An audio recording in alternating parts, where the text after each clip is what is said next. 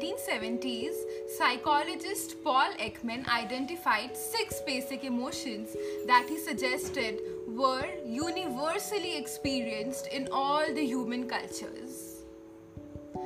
The emotions he identified were happiness, sadness, disgust, fear, surprise, and anger. According to Sign, a person exhibits 27 emotions. So later on, he expanded the list and added on pride, shame, embarrassment, as well as excitement. Hi, all, this is Jaspreet Kaur Bodraj, and welcome back to episode 17 of Impacting Lives with Jaspreet. Today, I shall be talking on emotions. Emotions can be identified as positive or negative experience that is associated with a particular pattern of a psychological activity. I am an emotional person. There is nothing wrong in it. There is no harm in being emotional. I cry my heart out when I am sad or upset. I laugh out loud on a silly joke cracked. There's nothing wrong in it. In fact, the researchers have also proved that when you cry, you release endorphins and oxytocins, and these chemicals make you feel good from within. When you laugh, that helps you lose weight. So burn off the extra calories by laughing for no reason. It was the final result day. I went along with my mom to receive the report card. The class teacher told, Jaspreet has got the highest marks in English. I was so happy, excited, and at the same time, I was so astonished because I had not expected to score the highest since my paper went off not too good.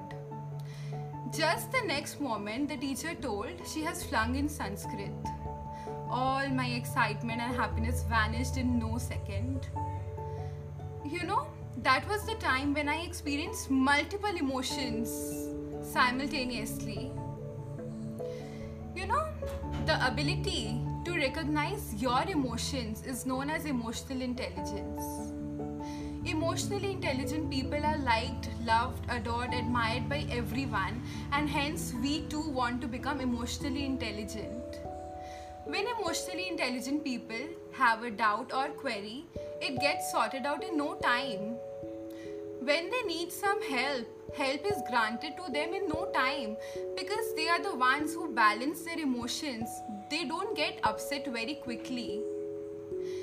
So I'm sure all of us would love to become emotionally intelligent.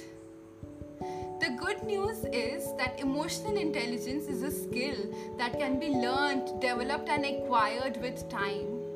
So, today I shall be sharing with you three strategies to improve your emotional intelligence. The first strategy to improve your emotional intelligence is do your self evaluation do the SWOT analysis, find out your strengths, weaknesses, opportunities, and threats. The second strategy to improve your emotional intelligence is to examine how you react to stressful uh, situations. Do you get upset? Do you blame somebody out of stress? Answer these questions to yourself. This helps to improve you emotionally. The last strategy to improve on your emotional intelligence is take action.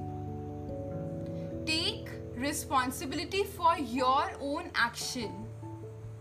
You know, if you hurt someone, say them sorry, apologize.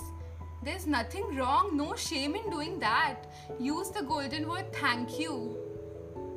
So, friends, this way you won't do anything wrong to you. In fact the other person will admire you because you have acknowledged your mistake and apologized. Thank you for listening to me. If you like my video hit on the like button share and subscribe. Let's impact lives together. Thank you